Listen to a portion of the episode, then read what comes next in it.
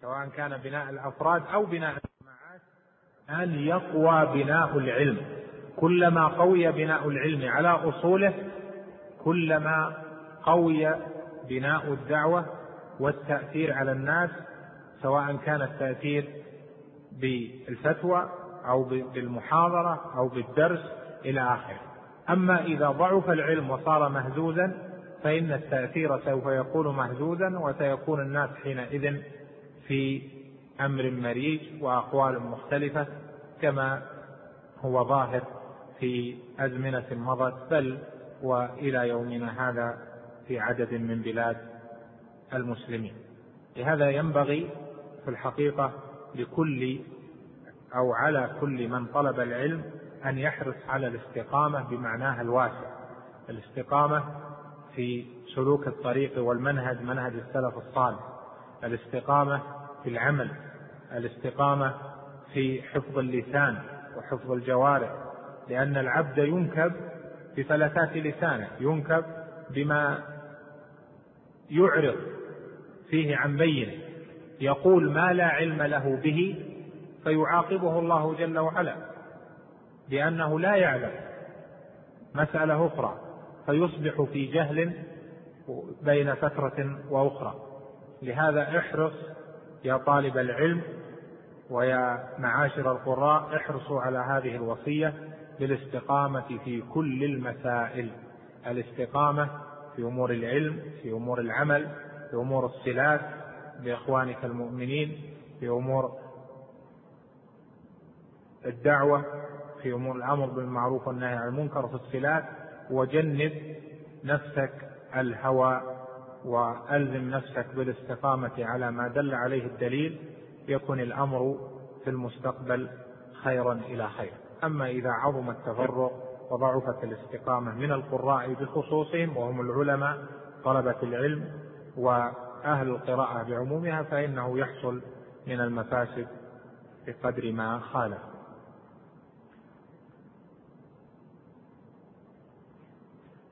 وهنا لست في كلام حذيفة في قوله فإن أخذتم يمينا وشمالا.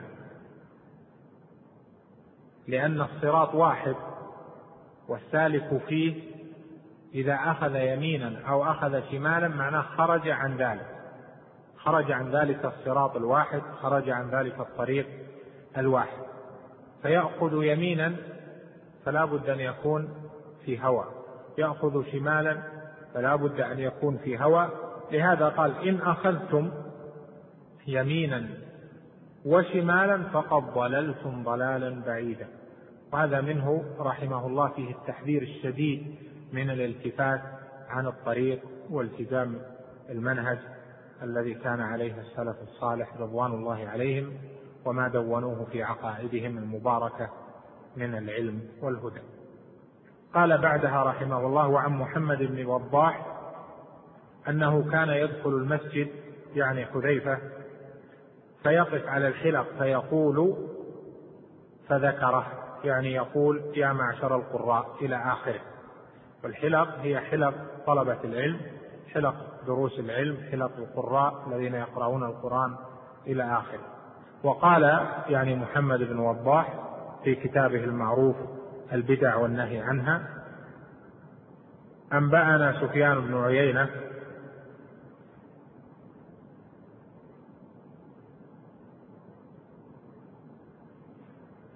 عن مجالد عن الشعبي عن مسروق قال قال عبد الله يعني ابن مسعود رضي الله عنه ليس عام إلا والذي بعده شر منه. لا أقول عام أمطر من عام ولا عام أخصب من عام ولا أمير خير من أمير لكن ذهاب علمائكم وخياركم ثم يحدث أقوام يقيسون الأمور بآرائهم فيهدم الإسلام ويثلم هذا الأثر من ابن مسعود رضي الله عنه فيه عظيم. فقه الصحابة فيما يصلح الناس ويقيم الأمة على قوتها وعلى استقامتها وعلى هيبتها وعلى اجتماعها. قال ليس عام إلا والذي بعده شر منه. يعني أن كل عام يكون ما بعده شر منه. طيب هذا هذا الشر هل يكون يعني في معايش الناس؟ هل يكون في أرزاق الناس؟ هل يكون في مآكلهم في مساكنهم؟ هل يكون في دولهم في أمرائهم؟ ما فقه ابن مسعود لهذا الشر؟ قال لا أقول وهذا من التشويق لا أقول عام أمطر من عام يعني أن المطر سيقل و ولا عام أخصب من عام المراعي ستقل والخصب سيقل ولا أمير خير من أمير يعني أن أمير هذه السنة يكون خيرا من أمير السنة المقبلة. يعني في كلام ابن مسعود ولا أن دولة الدولة في وقت ما يكون ما بعدها دولة أقل منها وهكذا. لم يذهب إلى هذا لأن هذه مسائل يداولها الله جل وعلا وربما أظهر شيئا بعد بعد ضعف. لكن ليس عام إلا والذي بعده شر منه. هذا كما قال النبي صلى الله عليه وسلم فسرها ابن مسعود بقوله لكن ذهاب علمائكم وخياركم وهذا من عظيم فقهه وجليل إدراكه للقرآن ولكلام النبي صلى الله عليه وسلم. لأن حقيقة الشر أن يكون الشر في دين الناس أن يكون الشر في الالتزام بالجماعة الأولى الالتزام بالمنهج الأول الذي اختص به النبي الله جل وعلا نبيه عليه الصلاة والسلام. لكل جعلنا منكم شرعة ومنهاجا. الكلام على لزوم الصراط الكلام على نبذ التفرق في الدين. قال لكن ذهاب علمائكم وخياركم. إذا ذهب العلماء الذين يقتفون السنة ولا ينطقون عن هوى ويبرئون ذممهم ولا آه، يتوسعون في في أمورهم في الفتوى ولا في أمور التوجيه ولا في أمور الإرشاد إلى آخره بل يلتزمون ما كان عليه الناس فإن هؤلاء هم مصدر الخيرية. لكن ما سبب ضعف العلماء؟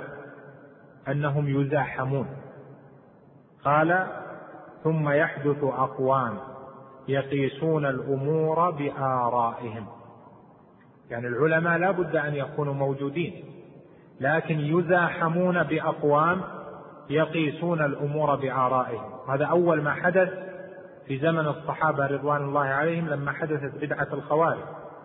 قاسوا الأمور ثم حدثت بدعة المرجئة قاسوا الأمور والقدرية قاسوا الأمور ثم أتى من يقيس الأمور في المسائل الفقهية أيضا فأخذ بالعقليات والأقيسة فقدمها على ما دل عليه الدليل لعدم علمه تارة ولتأويله تارة أخرى. وهذا المعنى وهو حدوث من يقيس الأمر برأيه يضعف مهما كان يضعف قوة أهل العلم. فيذهب العلماء والأخيار. ذهابا هل هو بالموت فقط أم ذهابا أم أنه ذهاب بذهاب القوة ذهاب التوجيه ذهاب سماع الكلمة هذا وهذا قد يكون بهذا وقد يكون بذاك.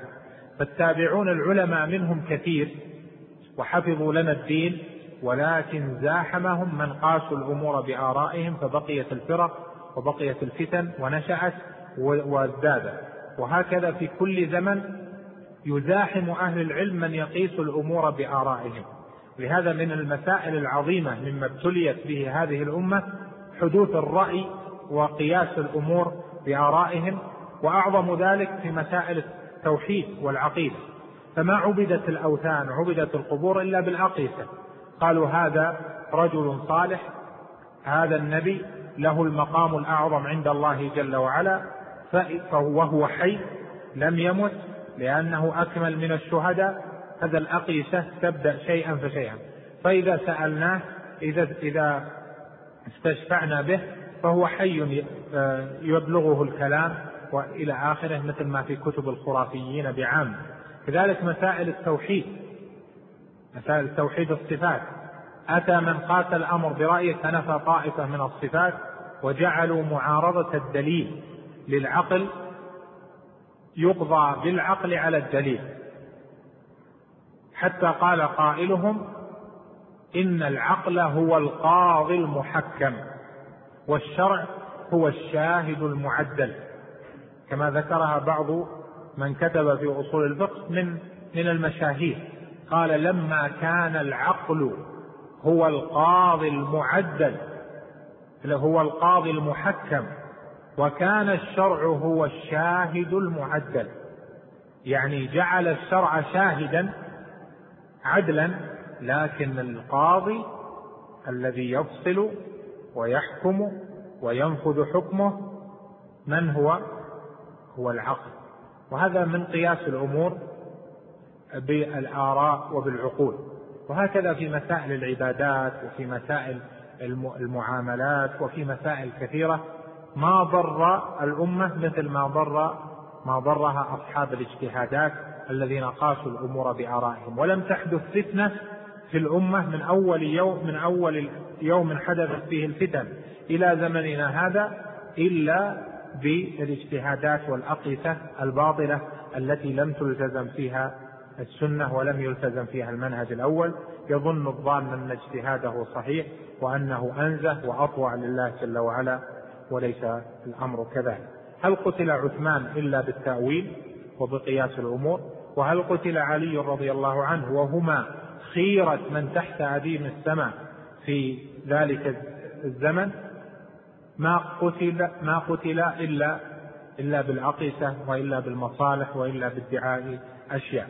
لهذا وصية ابن مسعود رضي الله عنه هذه وصية عظيمة وبيان شافي كافي لو كانت الأمة تعقل. قال ليس عام إلا والذي بعده شر منه. ما سبب كثرة هذا الشر وأن ما قبل يكون أسلم؟ قال ذهاب علمائكم وخياركم. ذهابهم جميعا أو أنهم يقلون ويزاحمون؟ ثم يحدث أقوام يقيسون الأمور بآرائهم فيهدم الإسلام ويهلم وهذا هو الذي وقع. هدم الإسلام في أزمنة كثيرة وثلم في أزمنة أخرى وصار من المفاسد من الذين قاسوا الأمور بآرائهم ما حصل من المفاسد. والله المستعان. هذه خاتمة هذا الباب وهو باب عظيم في باب وجوب في بيان وجوب الدخول في الإسلام. إذا كان كذلك فهذا الآثار والأحاديث التي مرت معنا وقبلها الآيات هذه كلها تفسير للإسلام الذي يجب الدخول فيه. يعني لكن تفسير إجمالي من جهة المنهج لا من جهة التفصيل تفصيل عقائد الإسلام وأركان الإسلام.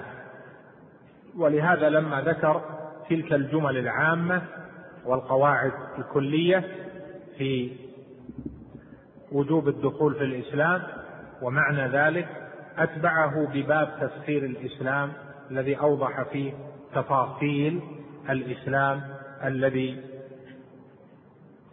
أمر الله جل وعلا به. نعم.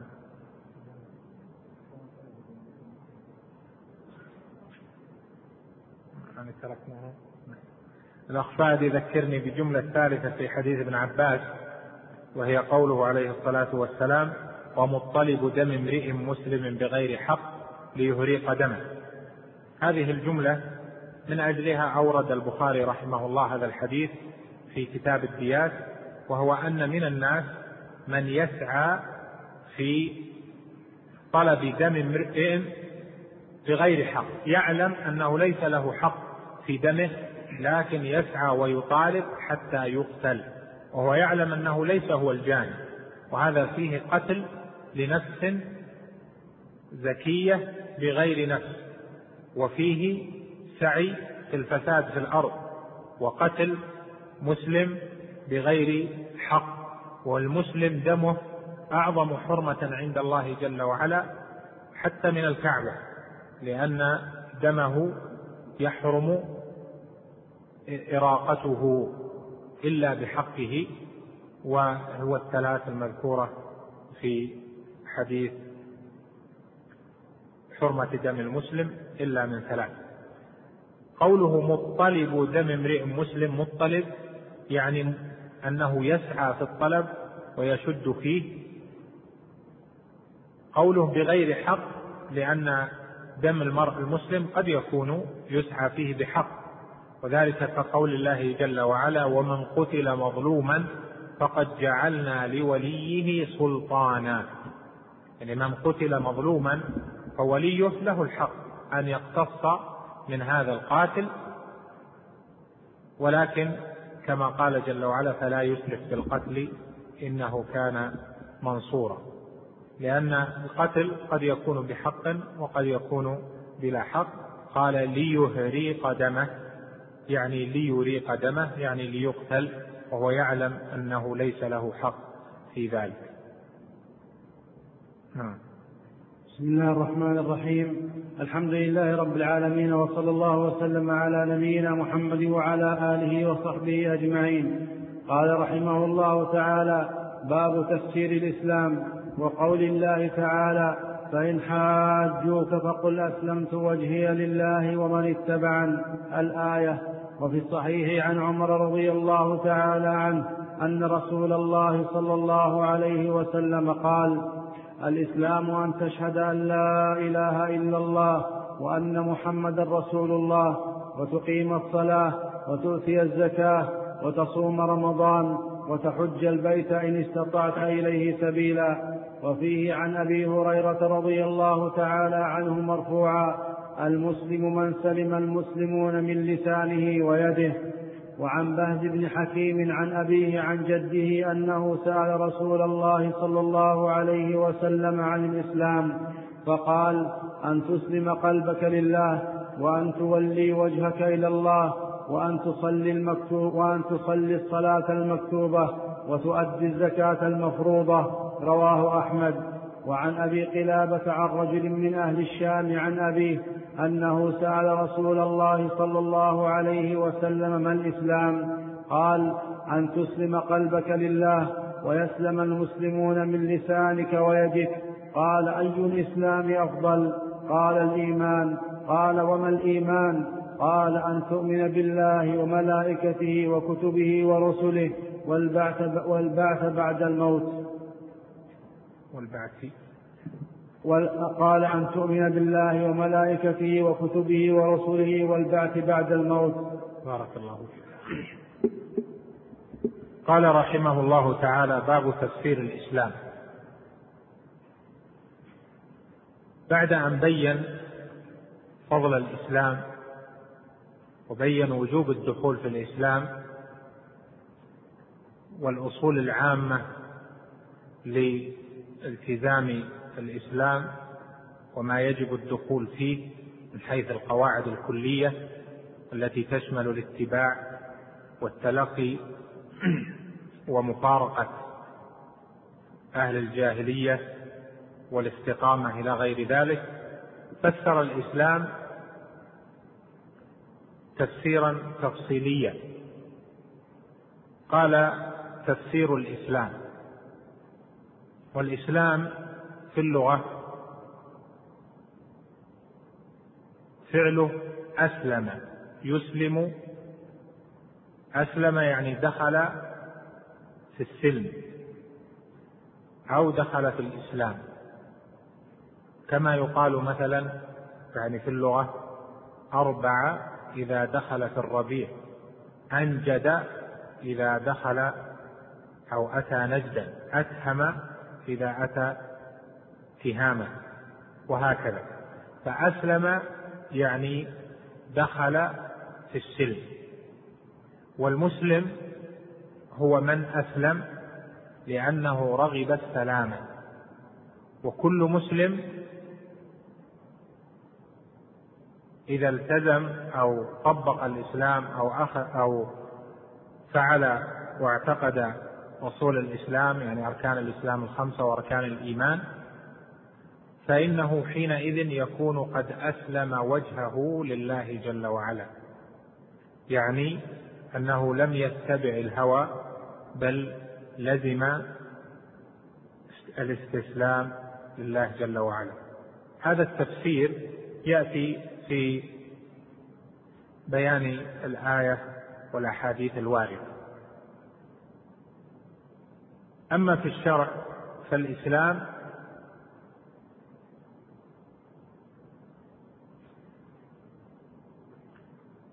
ليس هو دخول في السلم ولكن هو دخول يعني أسلم يعني دخل في الإسلام الخاص الذي له صفاته وله أركانه إلى آخره. فقد يدخل في السلم لكن لا يقال له مسلم. وقد يدخل في يعني في السلم يعني في طلب السلام. لكنه في اللغة قبل كان ذلك شائعا. وهذا من الألفاظ الكثيرة التي نقلت من معناها اللغوي إلى معنى شرعي اصطلاحي مثل الصلاة مثل الإيمان والزكاة إلى غير ذلك.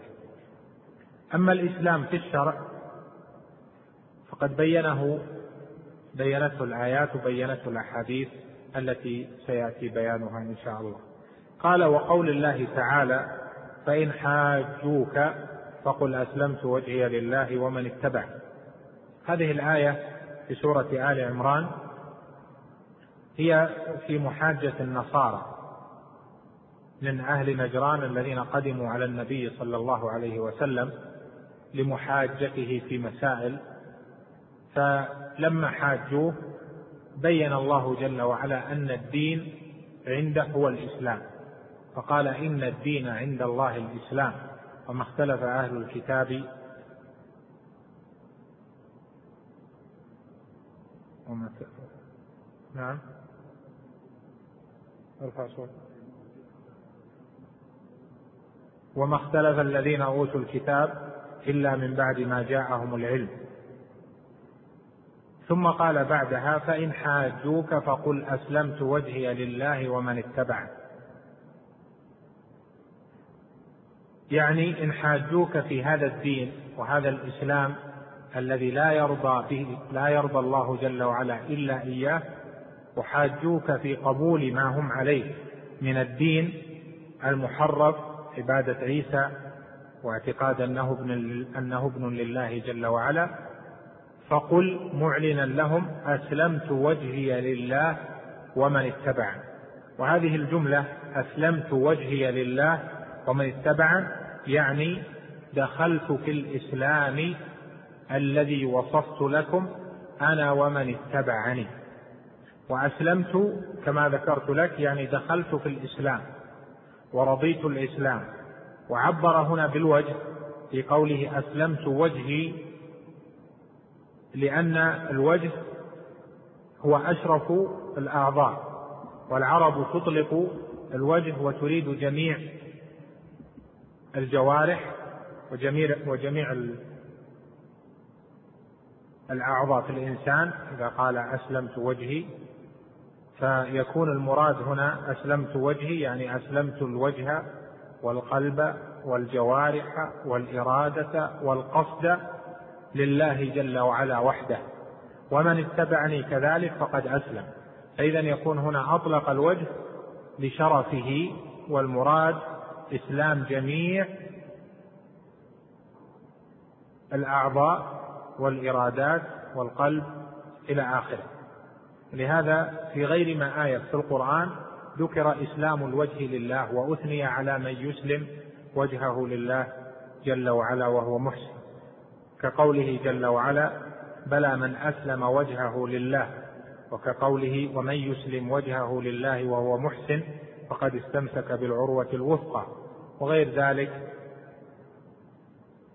من الآيات كقوله جل وعلا مثلا ومن أحسن دينا ممن أسلم وجهه لله وهو محسن واتبع ملة إبراهيم حنيفا واتخذ الله إبراهيم خليلا وإسلام الوجه لله جل وعلا فيه فائدة يعني تعبير بالوجه فيه فائدة أن من أسلم الوجه فإنه لا يلتفت عمن توجه إليه أي التفات لأن الوجه هو محل التركيز ومحل الآلات ومحل الحواس فإذا أسلم الوجه وتوجه به فإنه لا يلتفت ببدنه ولا بقلبه ولا بإرادته وقصده عن الله جل وعلا. فإذا في قوله جل وعلا فقل أسلمت وجهي لله.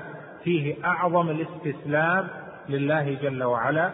استسلام الوجه توجها وانقيادا وطاعة واستسلام الجوارح باستعمالها فيما أمر الله جل وعلا به واستسلام القلب في القصد والإرادة وألا يلتفت عن الإخلاص وعن طلب الله جل وعلا أي التفات. قال ومن اتبعني يعني أن من اتبعني سواء كانوا من الصحابة أم من اتبع محمدا عليه الصلاة والسلام ممن جاء بعدهم إلى قيام الساعة فإنهم أيضا أسلموا وجههم وجميع جوارحهم وأسلموا قلوبهم لله جل وعلا فلا يلتفتون عن الله جل وعلا إلى غيره بل اجتمعت قلوبهم وجوارحهم ووجوههم على الله جل وعلا. وهذا فيه ثبات من اتبعه على ما كان عليه النبي صلى الله عليه وسلم. وهذه الآية هي كقوله جل وعلا قل هذه سبيلي أدعو إلى الله على بصيرة أنا ومن اتبعني وسبحان الله وما أنا من المشركين. لأن من اتبعه سائر على طريقته وعلى سنته. وهذا فيه الثبات على السنة والثبات على المنهج. وعدم الالتفات عن طريقته عليه الصلاة والسلام ولا عما كان عليه صحابته عليه الصلاة والسلام في العقائد وفي العبادات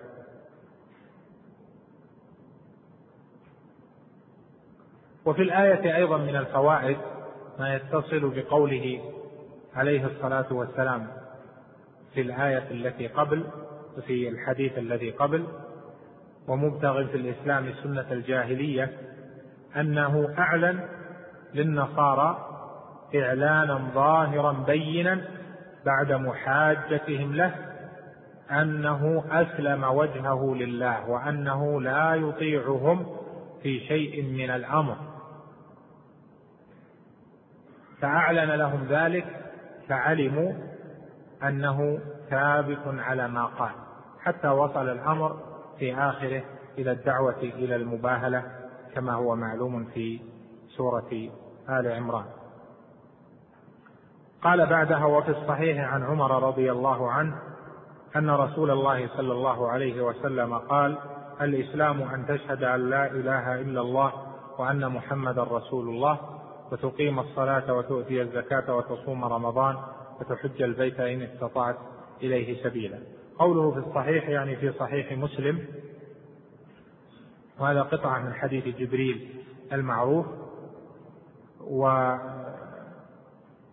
في الصحيحين من حديث ابن عمر رضي الله عنهما بلفظ آخر وهو بني الإسلام على خمس شهادة أن لا إله إلا الله وأن محمدا رسول الله وإقام الصلاة وإيتاء الزكاة وصوم رمضان وحج البيت أو وحج البيت وصوم رمضان. بين في هذا الحديث أركان الإسلام. والإسلام لا يصح إلا بشيئين. لا يصح إلا بعقيدة باطنة وبعمل ظاهر. كذلك الإيمان لا يصح إلا بعقيدة ظاهرة بعقيدة باطنة وبعمل ظاهر. ولهذا قال من قال من أهل العلم إن الإسلام والإيمان واحد يعني إذا تفرقا أو مطلقا.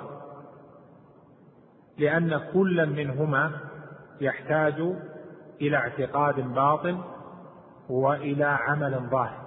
فلا يصح إسلام أحد إلا بإيمان. كما أنه لا يصح إيمان أحد إلا بإسلام. فلا يتصور انفكاك بين الإسلام والإيمان بأنه يوجد مسلم لا إيمان معه البتة أو يوجد مؤمن لا إسلام معه البتة.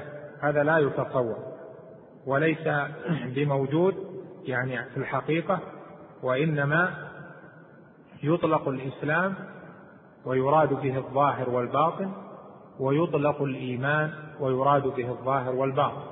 لكن الإسلام في الظاهر أظهر وأشهر والإيمان في الباطن أظهر وأشهر وكل منهما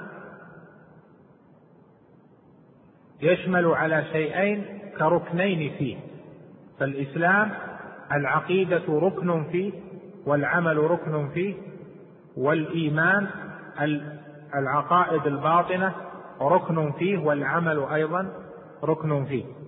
وهذا الحديث دل على تفسير الإسلام بالعقيدة وبأركان الإسلام الأربعة كما هو معروف في تفصيله في موضعه. فقال الإسلام أن تشهد أن لا إله إلا الله وأن محمدا رسول الله. الشهادتان هما الركنان الأعظم أو هما الركن الأعظم من أركان الإسلام. لأنه بهما يدخل في الإسلام وهي الفارقة بين المسلم وبين غيره. شهادة أن لا إله إلا الله معناها لا معبود حق إلا الله. قال الإسلام أن تشهد أن لا إله إلا الله. لا إله إلا الله هذه معناها لا معبود حق إلا الله. يعني لا معبود بحق إلا الله. معنى ذلك أن كل معبود عبد فإنما عبد بغير الحق عبد بالباطل عبد بالبغي عبد بالظلم. وهذه شهادة تشهدها. ومعنى الشهادة أن تعتقد أولا ثم تتكلم به ثانيا ثم تعلم به غيرك ثالثا. ولا يعذر أحد إلا المكره أو المستخفي بدينه في أن لا يجمع هذه الثلاث. لا بد أن يعتقد التوحيد وأن يتكلم به نطقا يعني بالشهادتين وأن يعلم غيره بما دلت عليه هذه الشهادة أنه يعتقد ذلك ويبطل عبادة المعبودات المختلفة. لهذا دارت تفاسير السلف في الشهادة على هذه الثلاث معاني الاعتقاد والعلم ثم النطق بها والقول ثم الإعلام إعلام الغير والإخبار بذلك. كما فسروها عند قوله تعالى شهد الله أنه لا إله إلا هو وأولو العلم والملائكة وأولو العلم قائما بالقسط. وفي غيرها من الآيات كقوله إلا من شهد بالحق وهم يعلمون. لا إله إلا الله تفسيرها هو تفسير الإسلام وهو أنها راجعة إلى العبادة. إبطال لعبادة المعبودات المختلفة لأن الإله معناها المعبود فهي فعال بمعنى مفعول لا إله إلا الله يعني لا معبود إلا الله. وطائفة من الناس يفسرون الإله بالخالق الرازق وهذا تفسير للألوهية بالربوبية وهو باطل كما عليه طوائف في هذه الأمة من أرباب الفرق جميعا كالمعتزلة والأشاعرة والماتريدية والرافضة وجماعة. كثيرة من الفرق. يفسرون الألوهية بالربوبية وهذا باطل لأن معنى الإله المعبود كما قال جل وعلا في سورة الأعراف في قراءة ابن عباس مثلا ويذرك وإلهتك يعني وعبادتك وذكرت لكم قول رؤبة في رجبه المعروف لله در الغانيات المده سبحن واسترجعن من تأله يعني من عبادته. فالتأله أله يأله إلهة العرب لا تعرف منها إلا أنه عبد. حتى إن بعضهم قال الهمزة في ألها أصلها واو وهي ولها لأنه عبد متولها. متيما من الوله والمحبة الذي هو شدة المحبة. فلذلك دورانها لغة وشرعا يدل على بطلان قول أهل الفرق جميعا ومن نحى نحوهم من المفسرين ممن فسروا الألوهية بالربوبية. ولذلك كان من أعظم ما أحدثه الإمام رحمه الله محمد بن عبد الوهاب في في العلم أنه صحح الفهم لمعنى الإله والفرق بين الألوهية والربوبية وأثار كلام السلف في هذه المسألة وكلام العلماء في أن الإله غير الرب وأن الرب يطلق ويراد به السيد المتصرف. وسئل مرة رحمه الله هل الربوبية غير الألوهية مطلقا؟ وهل الرب لا يطلق ويراد به الإله؟ فأجاب الإمام رحمه الله وهي مدونة في أجوبته المعروفة أجاب بأن الألوهية والربوبية والإله والرب بينهما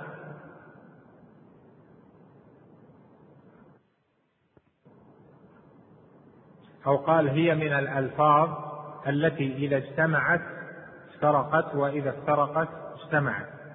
فقد يطلق الرب وحده ويعنى به الإله كقوله عليه الصلاة والسلام مثلا إن العبد إذا دفن يسأل من ربك يعني من؟ من معبودك لأن الابتلاء لم يقع في الربوبية. وكذلك في قوله تعالى اتخذوا أحبارهم ورهبانهم أربابا من دون الله. وفي تفسير في تفسيرها في حديث عدي قال ما عبدناهم إلى أن قال فتلك عبادتهم فصار تفسير الربوبية بالعبودية. وكذلك في قوله ولا يأمركم أن تتخذوا الملائكة والنبيين أربابا أيأمركم بالكفر بعد إذ أنتم مسلمون؟ يعني آلهة. يعني أنه يريد أن لفظ الرب والإله هو كلفظ الإسلام والإيمان. إذا اجتمعت افترقت وإذا افترقت اجتمعت لكن يكون دلالة أحدهما يعني الرب على الإله إما دلالة بالتضمن أو دلالة باللزوم. يعني أن الربوبية تشمل الألوهية أو أنه يلزم من كونه ربا أن يكون معبودا ومن كونه إلها أن يكون ربا. يعني كيف يعبد الناس من ليس برب؟ ومن ليس بخالق ومن ليس برازق أيعبدون أيشركون ما لا يخلق شيئا وهم يخلقون؟ لا شك أن من لا يخلق لا يستحق العبادة.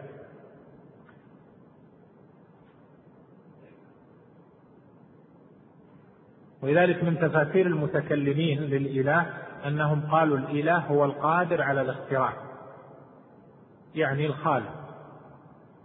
هذا باطل. ومن كلام الأشاعرة في كتبهم المعروفة أنهم قالوا إن الإله هو المستغني عما سواه المفتقر إليه كل ما عداه. حتى قال السنوسي في أم البراهين المشهورة من عقائدهم قال فمعنى لا إله إلا الله لا مستغنيا عما سواه ولا مفتقرا إليه كل ما عداه إلا الله. وهذا يقر بها أبو جهل ويقر بها أبو لهب أنه لا أحد يستغني عما سواه إلا الله هو المتوحد في الاستغناء وهو المتوحد في استقار كل شيء إليه. جل وعلا هذه يقر بها مشرك العرب ويقر بها كل من ليس بملحد في أن الله هو الغني الغنى الأعظم وهو القوي القوة العظمى. وهذا من البلاء الذي مشى على كثير من المفسرين وكثير من شراح الحديث حتى أصبحوا يفسرون الألوهية بالربوبية فحدث انحراف كبير. قال الإسلام أن تشهد أن لا إله إلا الله وأن محمدا رسول الله.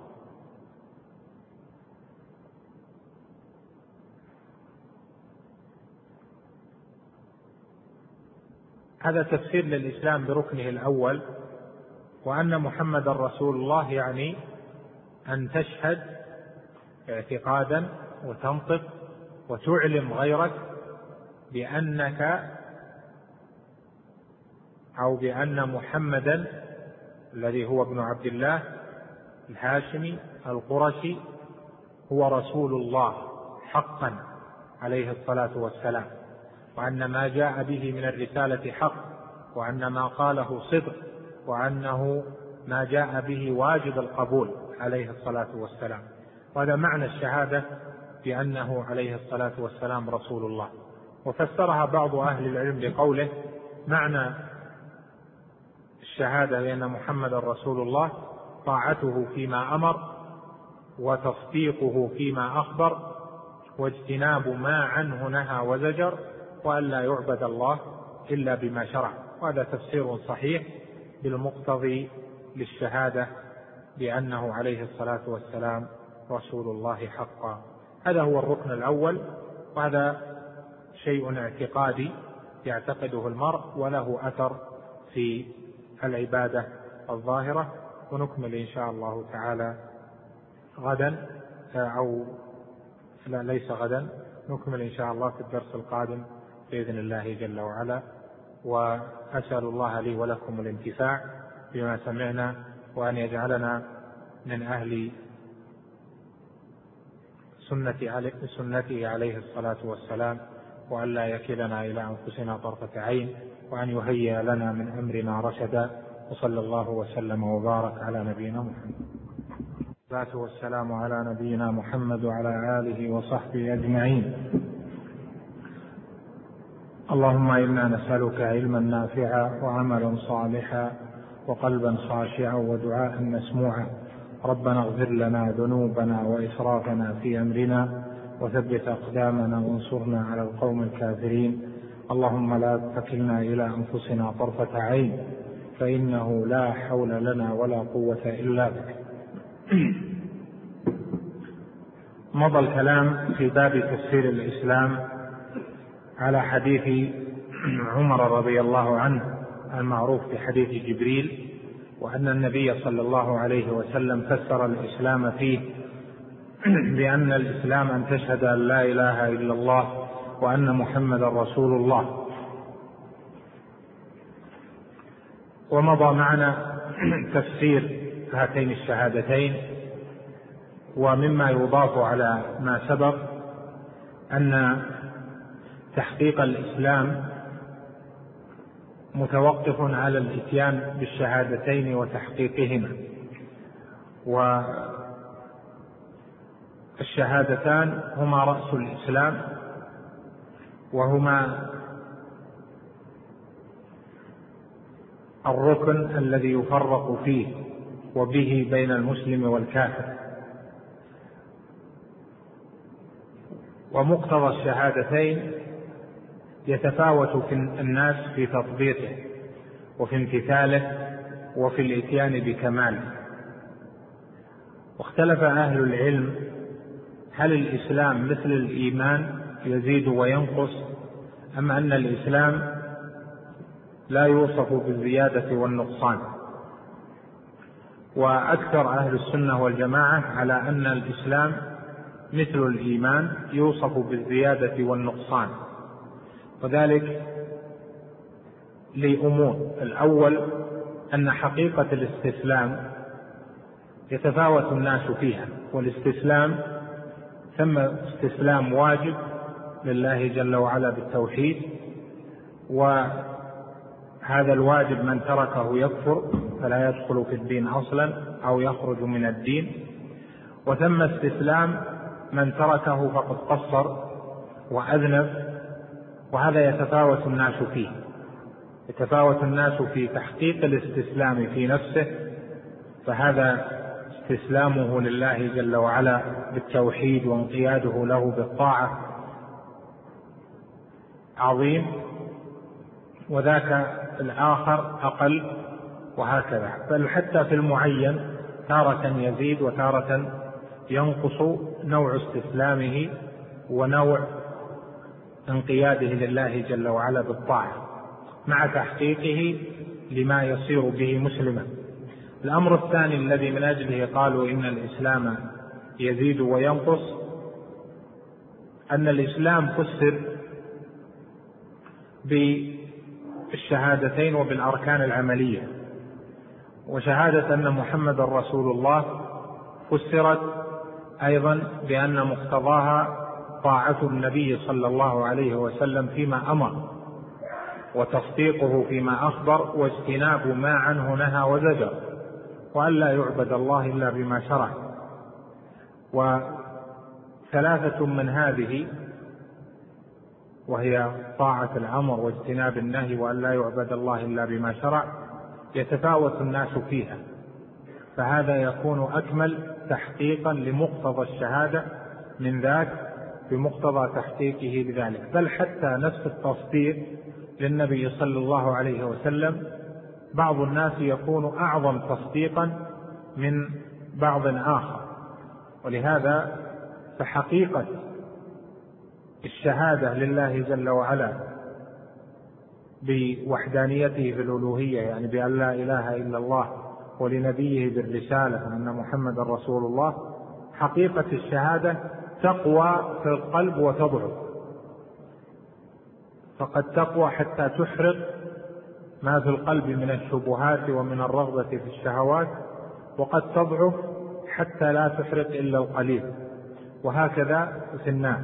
لهذا قالوا إن هذا يدل على أن الإسلام منه ما هو كامل منه ما هو أدنى من ذلك. والأمر الثالث أن الإسلام فسر بالأركان الخمسة جميعا التي فيها أركان عملية الصلاة والزكاة والصيام والحج وأيضا أشياء أخر كسلامة المسلم من اللسان واليد كما يأتي في الحديث الذي بعده المسلم من سلم المسلمون من لسانه ويده وفي صفات أخر للمسلم. وما دام أنها أتت هذه الأشياء العملية والعبادات عبادات القلب وعبادات الجوارح فالناس يتفاوتون في ذلك وهذا يرجع في الحقيقة إلى نوع الأعمال التي يقوم بها المسلم. إذا تقرر ذلك فهذه الأركان الخمسة التي ذكرت في هذا الحديث يتفاوت الناس فيها فحقيقة الإسلام يتفاوت الناس فيه. فليس كل مسلم بدرجة المسلم الآخر.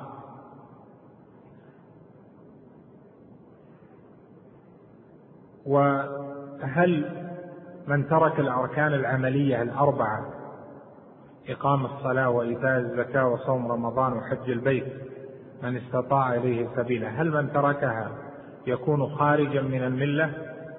أو إذا أسلم ولم يأتي بها واتسع وقته للتعليم والإتيان ولم يأتي بها هل هو مسلم أم أنه ليس بمسلم؟ جمهور أهل العلم وعامة أهل العلم على أن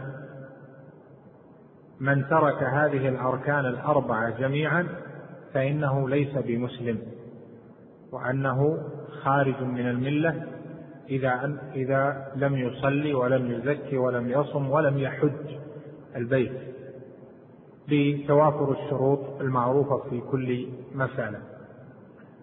حتى إن طائفة من أهل العلم وهم أهل الحديث وعزي إلى اتفاق الصحابة عليه قالوا إن الصلاة في نفسها من تركها متعمدا فإنه لا يصح إسلامه ومن تركها من المسلمين فإنه يكفر بشروطها المعروفة في كتب أهل العلم. إذا تقرر هذا فتفسير الإسلام الذي مر معنا فضله ومر معنا وجوب الدخول فيه ومر معنا ما يحظى به المرء إذا يعني المسلم أو المسلمة إذا لزم هذا الإسلام فإنه لا بد له حينئذ من تحقيق الإسلام الذي أمر الله جل وعلا به. وإذا تفاوت الناس في تحقيق هذا فلهم من فضله من النصيب بقدر ما حققوا من ذلك. وسيأتي في الأحاديث التي بعده مزيد بيان لهذه المسائل. قال رحمه الله تعالى بعدها وفيه يعني في الصحيح عن أبي هريرة رضي الله عنه مرفوعا المسلم من سلم المسلمون من لسانه ويده. يعني بذلك رحمه الله تعالى أن هذا الحديث صحيح و هو في الصحيح من غير حديث أبي هريرة رضي الله عنه فيحتاج إلى مزيد بحث هل هو في أحد الصحيحين من طريق أبي هريرة أم لا؟ إنما هو معروف من حديث عبد الله بن عمرو بن العاص.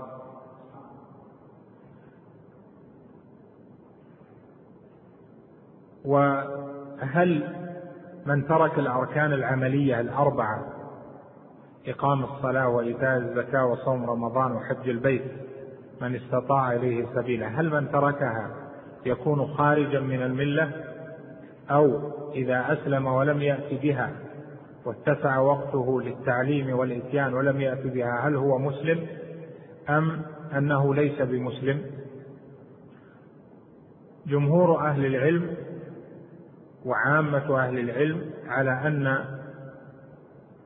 من ترك هذه الأركان الأربعة جميعا فإنه ليس بمسلم وأنه خارج من الملة إذا إذا لم يصلي ولم يزكي ولم يصم ولم يحج البيت بتوافر الشروط المعروفة في كل مسألة.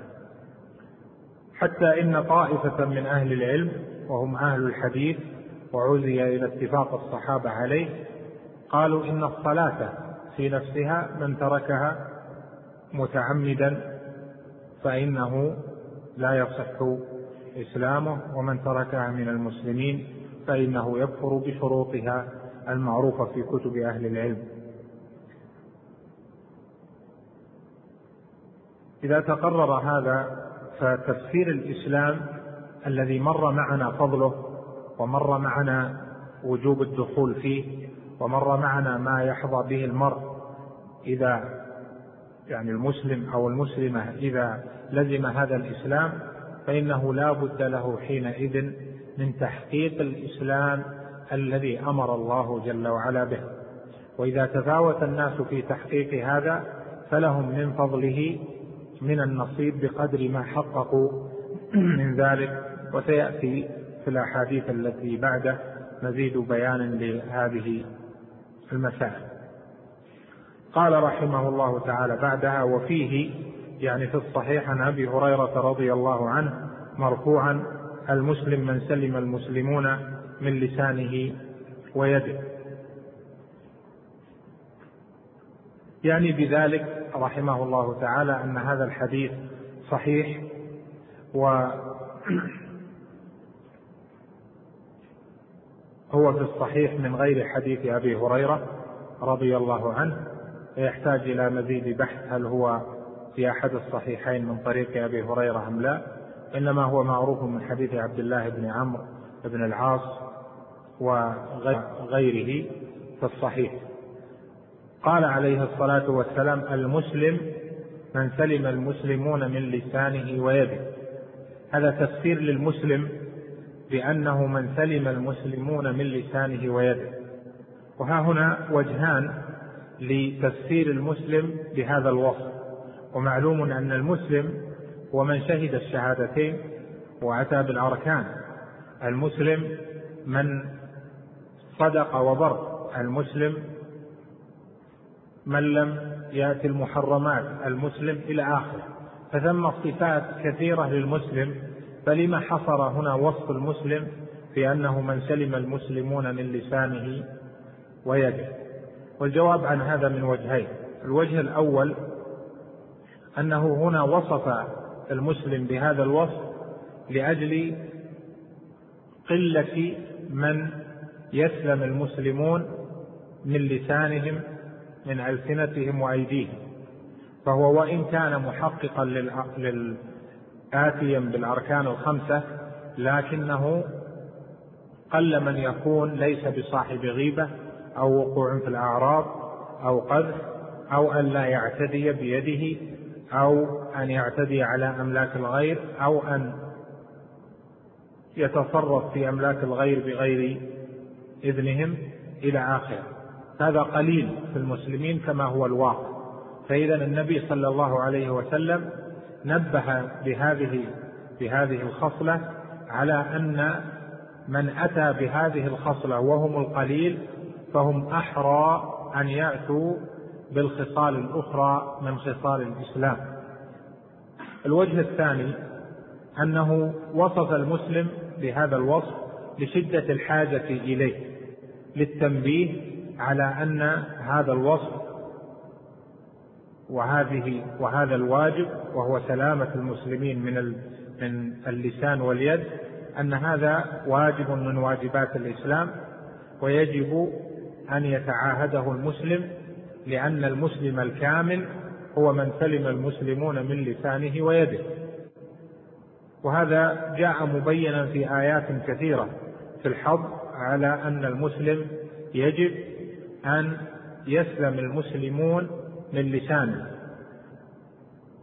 كما قال جل وعلا ولا يغتب بعضكم بعضا أيحب أحدكم أن يأكل لحم أخيه ميتا فكرهتموه؟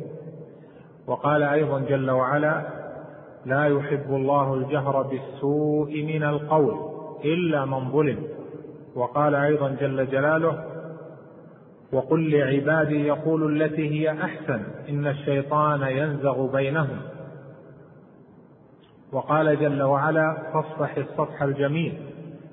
ونحو ذلك من الآيات التي فيها نقاء المسلم وأنه صاحب قول طيب وأنه لا يخوض في أعراض أخوانه المؤمنين.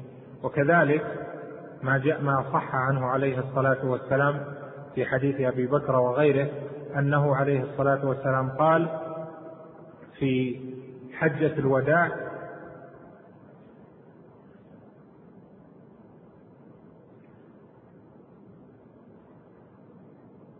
كل المسلم على المسلم حرام قال في حجة الوداع إن دماءكم وأموالكم وأعراضكم عليكم حرام. كحرمة يومكم هذا في بلدكم هذا في شهركم هذا. وفي حديث آخر أيضا في الصحيح كل المسلم على المسلم حرام دمه وماله وعرضه. وإذا كان كذلك فوجب حينئذ وجب حينئذ أن يسلم كل مسلم من المسلم الآخر في اللسان واليد والاعتداء على العرض أو على المال أو على ما يختص به أخوه المسلم. فإذا على أحد هذين الوجهين أو على الوجهين معا يدل ذلك على أن مما يفسر به الإسلام تفسير الصحيح أن المسلم الحق هو من يسلم المسلمون من لسانه ويده. أما إذا كان وقاعا في أعراض إخوانه المؤمنين لا يحفظ لسانه من غيبة ولا من نميمة ولا من كذب وينتصر لنفسه بالباطل ويعتدي هذا لم يأتي بحقيقة الإسلام المطلوب من المؤمن لأن الإسلام المطلوب من المؤمن منه ما يتعبد به المرء ربه جل وعلا في أداء حق الله جل جلاله وأداء حق نبيه عليه الصلاة والسلام ثم بأداء حقوق العباد وخاصة المسلمين في أن يسلموا من اللسان واليد ومن أنواع الاعتداء. إذا تبين هذا فإن التفسير الأول ينبغي أن ينظر فيه. دائما وهو الارتباط القائم ما بين تحقيق الإسلام وسلامة المسلمين من لسان المسلم ويده.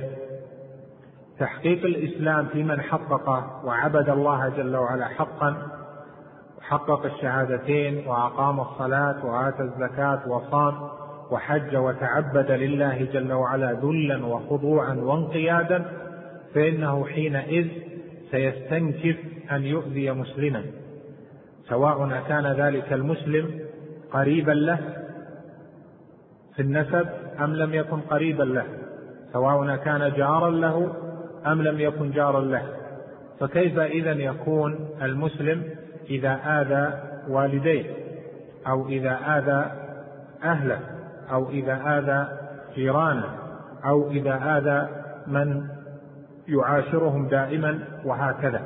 ففيه تنبيه على أن تحقيق الإسلام باجتماع أداء حق الله جل وعلا وحق رسوله صلى الله عليه وسلم وحقوق العباد حقوق المسلمين أنه هو التفسير الكامل للإسلام. وهذا ما أراده الإمام المصنف رحمه الله تعالى.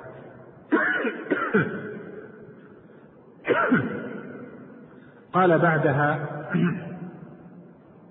وعن بهز بن حكيم عن أبيه عن جده أنه سأل رسول الله صلى الله عليه وسلم عن الإسلام. يعني أنه قال ما الإسلام؟ فقال أن تسلم قلبك لله وأن تولي وجهك إلى الله وأن تصلي الصلوات المكتوبة وتؤدي الزكاة المفروضة. رواه أحمد. هذه النسخة بهز بن حكيم عن أبيه عن جده. هذا إسناد مشهور رويت فيه أحاديث كثيرة معروفة عند أهل الحديث والصحيح فيها أنها أنه إسناد حسن إذا صح الإسناد إلى بهز. إن بهز بن حكيم عن أبيه عن جده طريق معروف وجادة معروفة ونسخة معروفة فلذلك إذا صح الإسناد إليه فإنه يكون يعني ما بعده حسنا آه، كما هو معروف عند أهل العلم. قال ما الإسلام؟ المعروف أنه إذا وقع الجواب بعد السؤال عن الماهية أن يكون الجواب ركنا أو أركانا فيما وقع السؤال عنه. فسأله عن الإسلام ما الإسلام؟ فيأتي ما بعده أركانا للإسلام. مثل ما مر معنا أن جبريل عليه السلام قال للنبي صلى الله عليه وسلم أخبرني عن الإسلام. فقال الإسلام إلى آخره. فهذه سميت أركان الإسلام لأنه وقع الجواب بعد السؤال عن الماهية. والسؤال عن الماهية يطلب فيه بيان الأركان. لهذا قلنا إن أركان الإسلام خمسة وبعدها قال أخبرني عن الإيمان قال أن تؤمن بالله وملائكته وكتبه ورسله واليوم الآخر والقدر خيره وشره. هذه صارت أركان الإيمان الستة. قال أخبرني عن الإحسان. قال أن تعبد الله كأنك تراه فإن لم تكن تراه فإنه يراك. هذا صار ركن الإحسان الوحيد. إذا تبين هذا فهذا الحديث فيه سؤال عن الإسلام وجاء التفسير. فهذا التفسير الذي فيه يدل على أن هذه أركان للإسلام وأنه من لم يحققها أنه من لم يحققها فإنه ليس بمسلم. قال أو فاته آه، الإتيان بأركان الإسلام. قال أن تسلم قلبك لله وأن تولي وجهك إلى الله. هذه هاتان الكلمتان أن تسلم قلبك لله وأن تولي وجهك إلى الله هي معنى شهادة لا إله إلا الله وأن محمد شهادة لا إله إلا الله. ولكنها بعبارة أخرى تبين حقيقة هذه الشهادة في ما دلت عليه ظاهرا وباطنا. أما ما دلت عليه ظاهرا فهو ألا يعبد إلا الله جل وعلا وحده وأن عبادة غيره باطل وهذا هو معنى قوله وأن تولي وجهك إلى الله. يعني في أي عبادة في أي أمر في أي مصيبة في أي حاجة أن يكون الرغب والرهب والملتجأ والاستغاثة هي بالله جل وعلا وحده. وذلك أن العرب كانوا إذا أتاهم شيء ولوا وجوههم إلى آلهة متعددة. فأتى الإسلام بإسلام الوجه لله جل وعلا وأن لا يتوجه بقلبه ووجهه إلا إلى الله جل وعلا وحده دون ما سواه.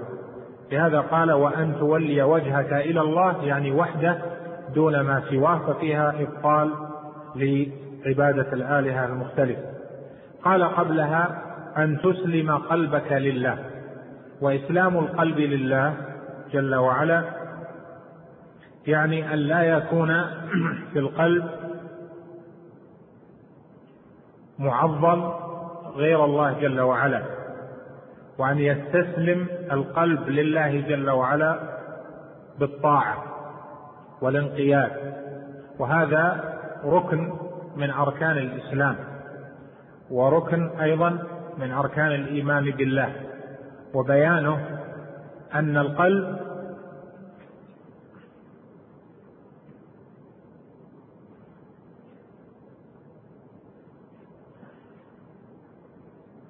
وبيانه أن قلب المسلم لما أسلم ووحد الله جل وعلا فإنه منقاد له طائع. والانقياد والطاعة نوعان انقياد وطاعة في القلب وانقياد وطاعة في الظاهر. والذي هو ركن الإسلام هو الانقياد والطاعة في القلب.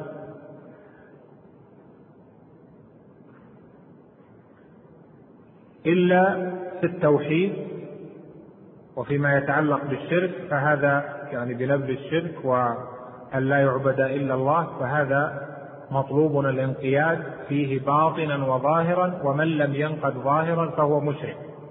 أما سائر الأحكام العملية مثل أداء الصلاة والزكاة ومثل تحليل ما أحل الله جل وعلا وتحريم ما حرم الله جل وعلا إلى آخره فهذا إذا انقاد بقلبه وأطاع بأن هذا يجب أن يعمل وهذا يجب أن يترك لكنه خالف في الظاهر فإن هذا ليس قادحا في أصل الإسلام بخلاف ما لو أنه لم ينقد باطنا لم ينقد بقلبه بأنه لم يسلم قلبه لله جل وعلا طاعة وانقيادا بحيث يقول مثلا في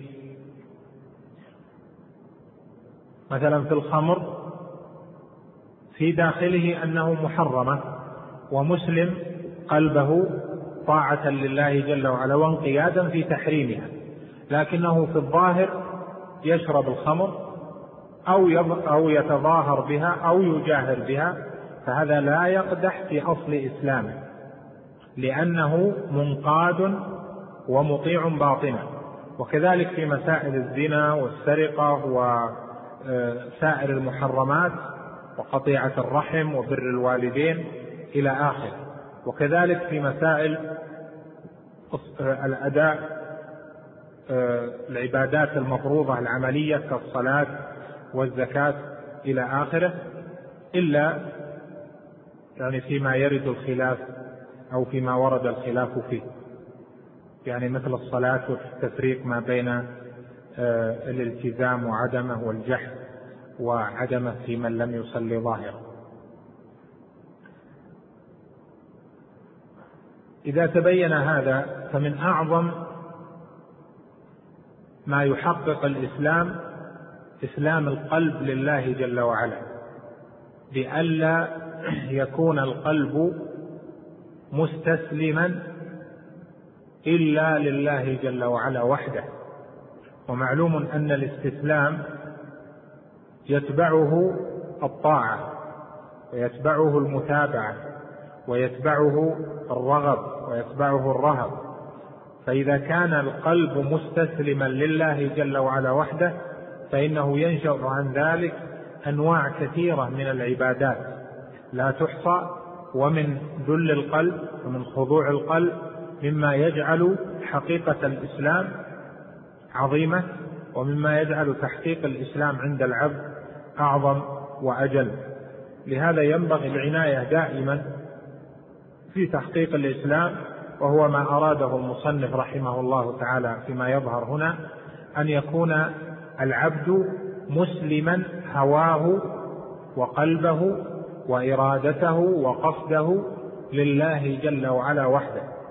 وهذا كما قال جل وعلا وما كان لمؤمن ولا مؤمنة إذا قضى الله ورسوله أمرا أن يكون لهم الخيرة من أمرهم وقال جل وعلا إنما كان قول المؤمنين إذا دعوا إلى الله ورسوله ليحكم بينهم أن يقولوا سمعنا وأطعنا.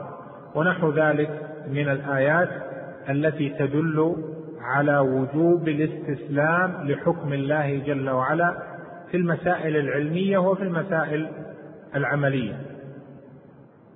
وفي الحديث المعروف عن النبي صلى الله عليه وسلم قال لا يؤمن أحدكم حتى يكون هواه تبعا لما جئت به وهو في معنى قوله جل وعلا فلا وربك لا يؤمنون حتى يحكموك فيما شجر بينهم ثم لا يجدوا في أنفسهم حرجا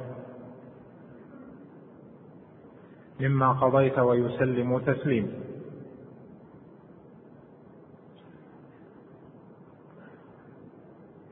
قال بعدها وأن تصلي الصلاة المكتوبة قيدها هنا بالمكتوبة يعني المفروضة والكتاب بمعنى الواجب.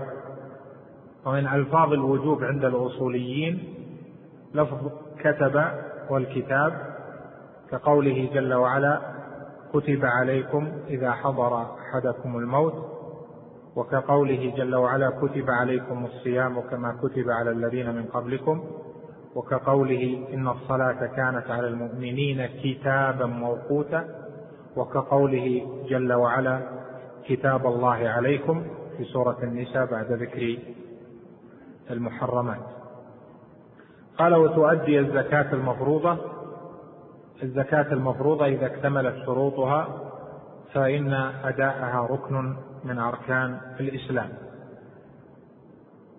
يريد الإمام المصنف بسياقه لهذا الحديث الذي رواه الإمام أحمد في المسند ورواه غيره أن يبين لك أن إسلام القلب لله جل وعلا انقيادا وطاعة وأن تولية الوجه لله جل وعلا دون غيره من الأنداد أن هذا من تفسير الإسلام. بل هذا من أعظم أركان الإسلام كما فسرها النبي صلى الله عليه وسلم. وعن أبي قلابة عن رجل من أهل الشام عن أبيه أنه سأل رسول الله صلى الله عليه وسلم ما الإسلام؟ قال أن تسلم قلبك لله ويسلم المسلمون من لسانك ويدك. قال أي الإسلام أفضل؟ قال الإيمان. قال وما الإيمان؟ قال أن تؤمن بالله وملائكته وكتبه ورسله والبعث بعد الموت. أما الجملة الأولى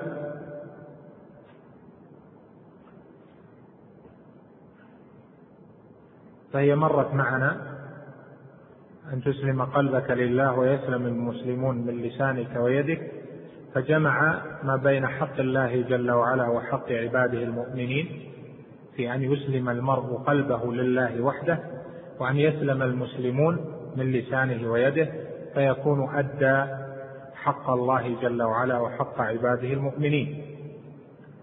ثم سأله أي الإسلام أفضل؟ قال الإيمان. قال وما الإيمان؟ قال أن تؤمن بالله وملائكته إلى آخر. أي الإسلام أفضل؟ لأن الإسلام لأن الإسلام يشمل الدين كله لأن الإسلام يطلق ويراد به عموم الدين. ويطلق الإسلام إذا كان مع الإيمان ويراد به الأعمال الظاهرة. كما قال الله جل وعلا قالت الأعراب آمنا قل لم تؤمنوا ولكن قول ولم ولكن قولوا أسلمنا ولما يدخل الإيمان في قلوبكم. وكقوله عليه الصلاة والسلام الإيمان في القلب والإسلام علانية. رواه الإمام أحمد في مسنده بإسناد فيه ضعف. لكن معناه ظاهر وتشهد له الأحاديث الأخرى إذا تبين ذلك فأفضل الإسلام هو الإيمان. هل يمكن أن يكون إسلام بلا إيمان؟ أو أن يكون إيمان بلا إسلام ليس كذلك. وقد ذكرت لكم فيما مضى مختصرا أن العلماء اختلفوا هل الإسلام والإيمان شيء واحد أم هما شيئان مختلفان وهل المسلم والمؤمن شيء واحد أم هما شيئان مختلفان على أقوال. أقربها قولان قول الأول وهو قول المحققين من أهل العلم أن الإسلام والإيمان إذا افترق اجتمعا وإذا اجتمعا افترقا يعني أنه إذا صار في حديث أو في آية ذكر الإسلام وحده فهو يعنى به الدين بما يشمل الإسلام والإيمان وغيره. وكذلك إذا ذكر الإيمان وحده فإنه يعنى به الإسلام والإيمان فيعنى به الجميع. كما قال عليه الصلاة والسلام الإيمان بضع وستون أو قال بضع وسبعون شعبة. أعلاها قول لا إله إلا الله وأدناها إماطة الأذى عن الطريق. ففسر أو مثل لشعب الإيمان الكثيرة بأمرين هما من الأعمال الظاهرة التي هي أعمال الإسلام. قول لا إله إلا الله وإماطة الأذى عن الطريق وهذا بالاتفاق من من من الإسلام.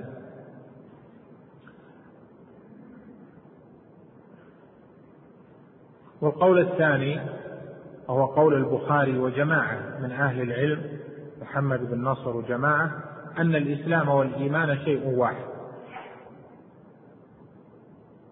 سواء اجتمعا أو تفرقا فكل منهما يدل على صاحبه. واستدلوا على ذلك بالأدلة التي فيها ذكر الإسلام وعني به الإيمان أو ذكر الإيمان وعني به الإسلام وهي ليست دقيقة في محل النزاع. واستدلوا على ذلك أيضا بقوله جل وعلا فأخرجنا من كان فيها من المؤمنين فما وجدنا فيها غير بيت من المسلمين. والصواب في ذلك أن الإسلام والإيمان يفترقان إذا اجتمعا لأدلة كثيرة وبسط. آه، أظن بعض الدروس آه، في هذه الدورة خصصت لبحث هذه المسألة المهمة. قال أي الإسلام أفضل؟ قال الإيمان. قال وما الإيمان؟ قال أن تؤمن بالله وملائكته وكتبه ورسله والبعث بعد الموت. هذه هي أركان الإيمان. وكما ذكرت لك السؤال عن الماهية ما كذا يكون جوابه من الأركان.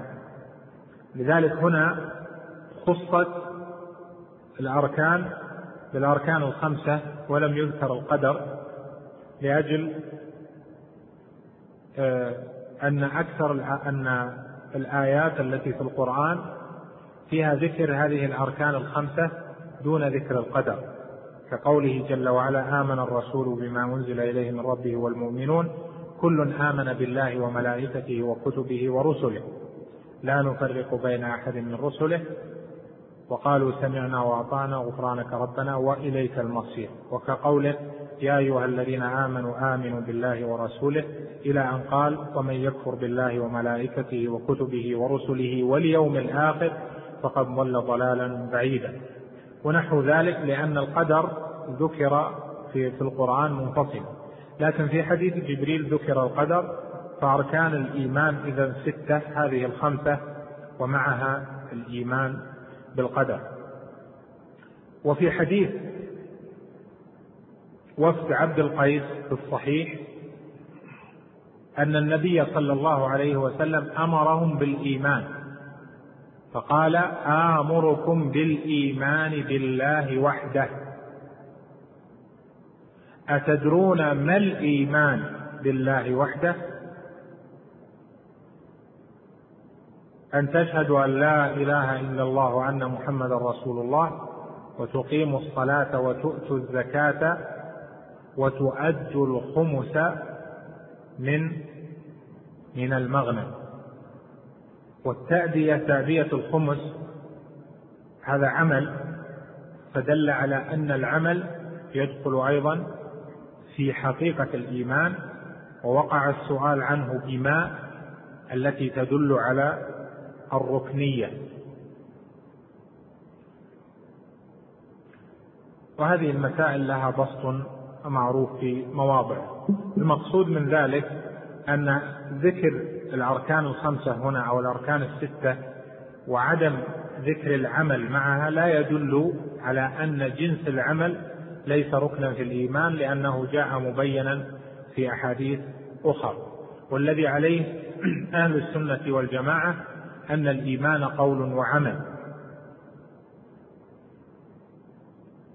وأن الإيمان قول باللسان واعتقاد بالجنان وعمل بالجوارح والأركان وأيضا عمل بالقلب فهو قول واعتقاد وهو أيضا عمل في القلب وعمل بالجوارح أما القول فظاهر وهو الشهادتان والاستسلام وأما الاعتقاد فهو اعتقاد وحدانية الله جل وعلا وتتميم الأركان الستة المعروفة. وأما العمل فالعمل قسمان عمل الجوارح وعمل القلب وكلاهما ركن في الإيمان. فلا بد في تحقيق مسمى الإيمان أن يأتي بعمل القلب بجنس عمل القلب وأن يأتي بجنس عمل الجوارح. هذا قول أهل السنة والجماعة أهل الحديث أتباع السلف الصالح فيما قرروه في عقائدهم. وقع بينهم خلاف في بعض المسائل آه، التطبيقية آه، مما هو معروف. عمل القلب ما هو؟ عمل القلب هو من جنس إسلام القلب لله جل وعلا. من جنس المحبة محبة الرب جل وعلا ومحبة رسوله صلى الله عليه وسلم ومحبة دين الإسلام. من جنس الخوف والرجاء والرغب والرهب التوكل حسن الظن بالله ونحو ذلك التوكل ونحو ذلك من العبادات القلبية المعروفة أما عمل الجوارح فهو كل عمل صالح يتقرب العبد به إلى ربه بجوارحه مما أمر الله جل وعلا به. إذا تبين هذا فمراد الإمام رحمه الله بإيراد هذا الحديث أن تفسير الإسلام يشمل هذا الذي ذكر جميعا. فالإسلام يفسر بالإيمان وهو أفضل الإسلام ويفسر بالأركان الخمسة بأداء حقوق الله جل وعلا عقيدة وفي العبادة. ويفسر أيضا بسلامة بأداء حقوق العباد المؤمنين ويفسر أيضا الإسلام بأن يسلم قلبه لله جل وعلا انقيادا وطاعة. وهذه الأمور هي التي يدور عليها فلك الإسلام أو يدور عليها أوامر الإسلام وما أمر الله جل وعلا به في تحقيق الإسلام. الإيمان وأركان الإسلام الخمسة أداء حقوق العباد إسلام القلب لله جل وعلا وحده دون ما سواه وإسلام الوجه إلى الله جل وعلا وحده دون ما سواه. نعم. بسم الله الرحمن الرحيم. الحمد لله رب العالمين وصلى الله وسلم على نبينا محمد وعلى آله وصحبه أجمعين. قال رحمه الله تعالى باب قول الله تعالى ومن يبتغ غير الإسلام دينا فلن يقبل منه. وعن أبي هريرة رضي الله تعالى عنه أنه قال قال رسول الله صلى الله عليه وسلم تجيء الأعمال يوم القيامة فتجيء الصلاة فتقول يا رب أنا الصلاة فيقول إنك على خير ثم تجيء الصدقة فتقول يا رب أنا الصدقة. فيقول إنك على خير ثم يجيء الصيام فيقول يا رب أنا الصيام فيقول إنك على خير ثم تجيء الأعمال على ذلك فيقول إنك فيقول إنك فيقول إنك على خير ثم يجيء الإسلام فيقول يا ربي أنت السلام وأنا الإسلام فيقول إنك على خير بك اليوم آخذ وبك أعطي قال الله تعالى في كتابه ومن يبتغ غير الإسلام دينا فلن يقبل منه وهو في الآخرة من الخاسرين.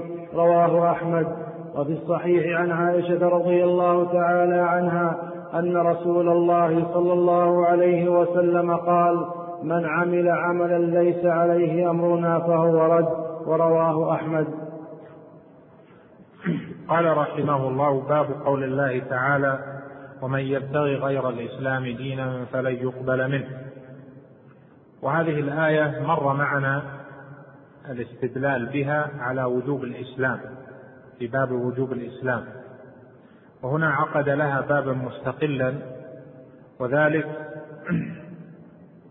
لأنه إذا أوجب الشيء لا يعني أن غيره باطل أو أن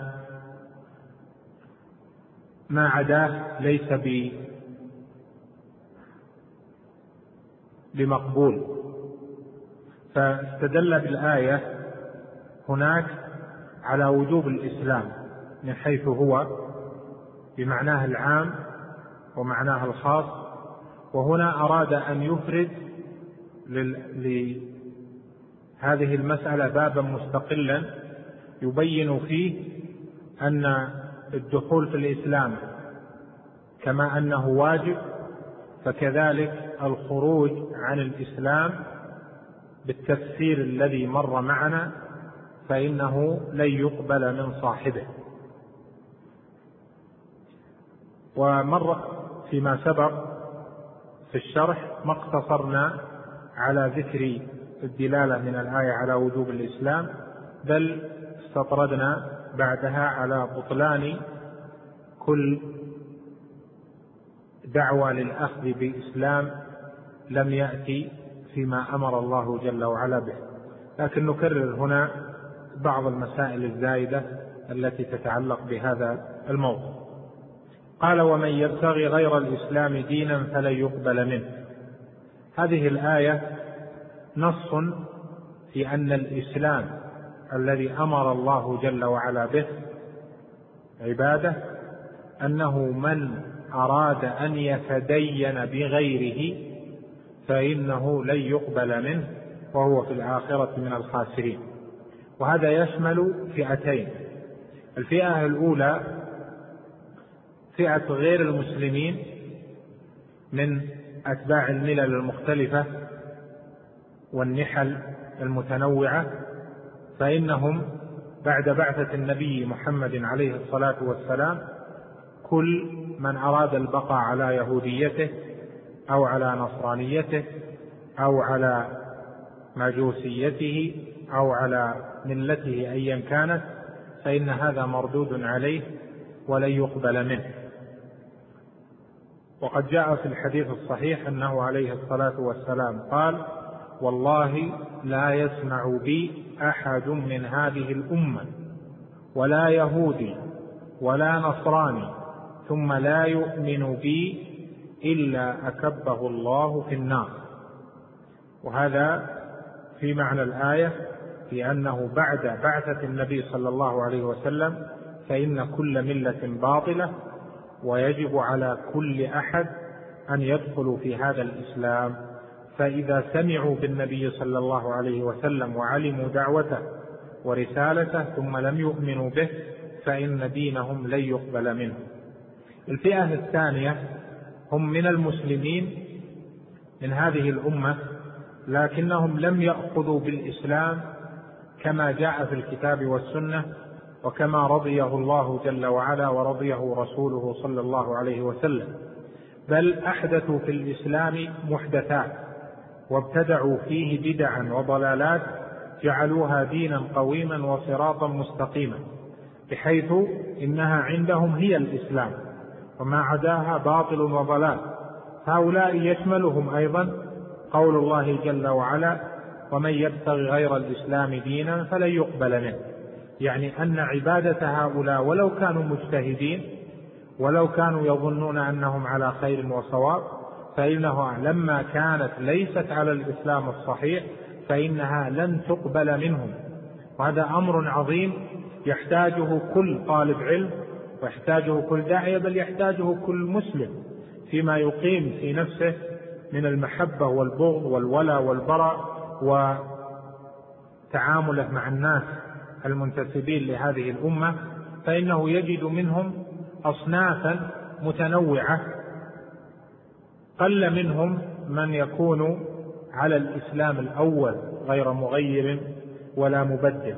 إذا كان كذلك فيعلم أنه مهما كانت عبادات المتعبدين فإنها لما كانت على خلاف السنة وبالبدع فإنها لا تقبل من أصحابها بنص كلام الله جل وعلا.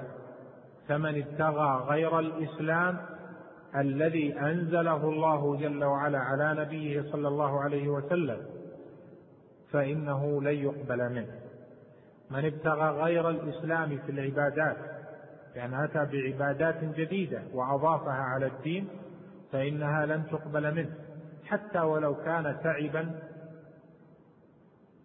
في تعبده ونصب في عباداته فإن هذا لن يقبل منه. لأن الله جل وعلا لم يبتل العباد بكثرة العمل وإنما ابتلاهم بحسنه وحسن العمل لا بد فيه من الصواب فيه واقتفاء أثر النبي صلى الله عليه وسلم وعدم الزيادة في الدين على ما جاء به عليه الصلاة والسلام.